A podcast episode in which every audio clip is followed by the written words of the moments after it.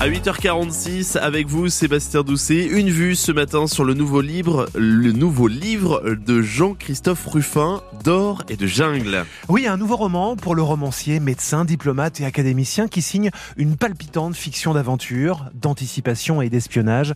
Un livre qu'il viendra présenter le 22 mars à la librairie Nouvelle d'Orléans et pour lequel il nous met en garde des fléaux de la désinformation. Jean-Christophe Ruffin.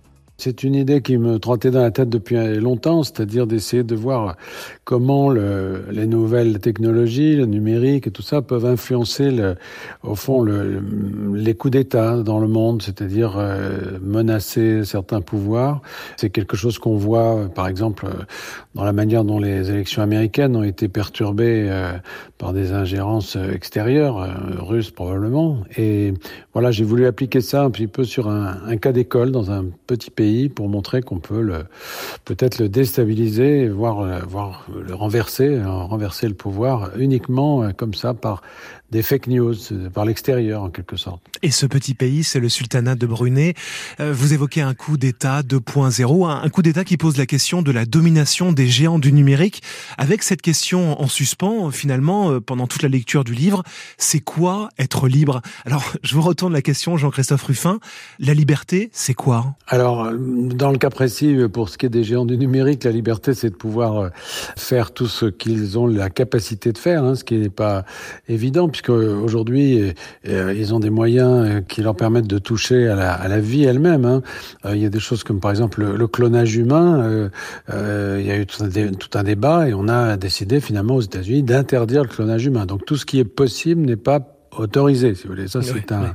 Voilà. Maintenant, à titre personnel, la liberté, c'est autre chose. J'allais dire, c'est heureusement pour moi pas les moyens de changer la vie, mais la liberté, c'est déjà de pouvoir euh, créer euh, euh, des mondes finalement. C'est un peu le privilège de l'écrivain qui est de, de au fond, de, de, de, vivre d'autres vies, de créer d'autres univers, de, de faire voyager son lecteur dans des mondes qu'il ne connaît pas. Voilà. Et ça, c'est un, c'est un très grand bonheur. Ah ben ça me fait plaisir de vous entendre dire ça parce que je me souviens de vous nous dire, malgré, euh, je sais pas, la, la, la trentaine de livres, je me considère pas comme un auteur, je suis un médecin avant tout.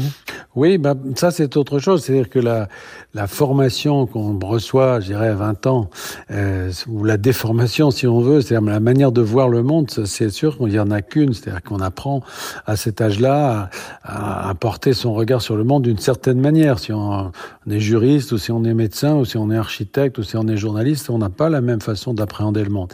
Maintenant, après, on peut faire euh, ce métier de manière très différente. Et moi, j'ai pratiqué la médecine, j'ai pratiqué euh, la médecine humanitaire aussi.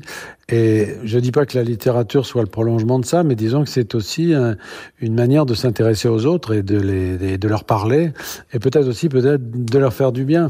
Et puis enfin, parlons de notre région, le Centre Val de Loire. Vous êtes né à Bourges. Peut-être que, enfin, j'imagine que l'une de vos grandes fiertés, c'est quand même d'avoir une école à votre nom à Vierzon. Vos liens sont forts avec le centre. Oui, ils sont très forts. D'ailleurs, j'ai un appartement à Bourges toujours. Je viens d'y racheter une maison. Je suis très lié à cette ville et à cette région.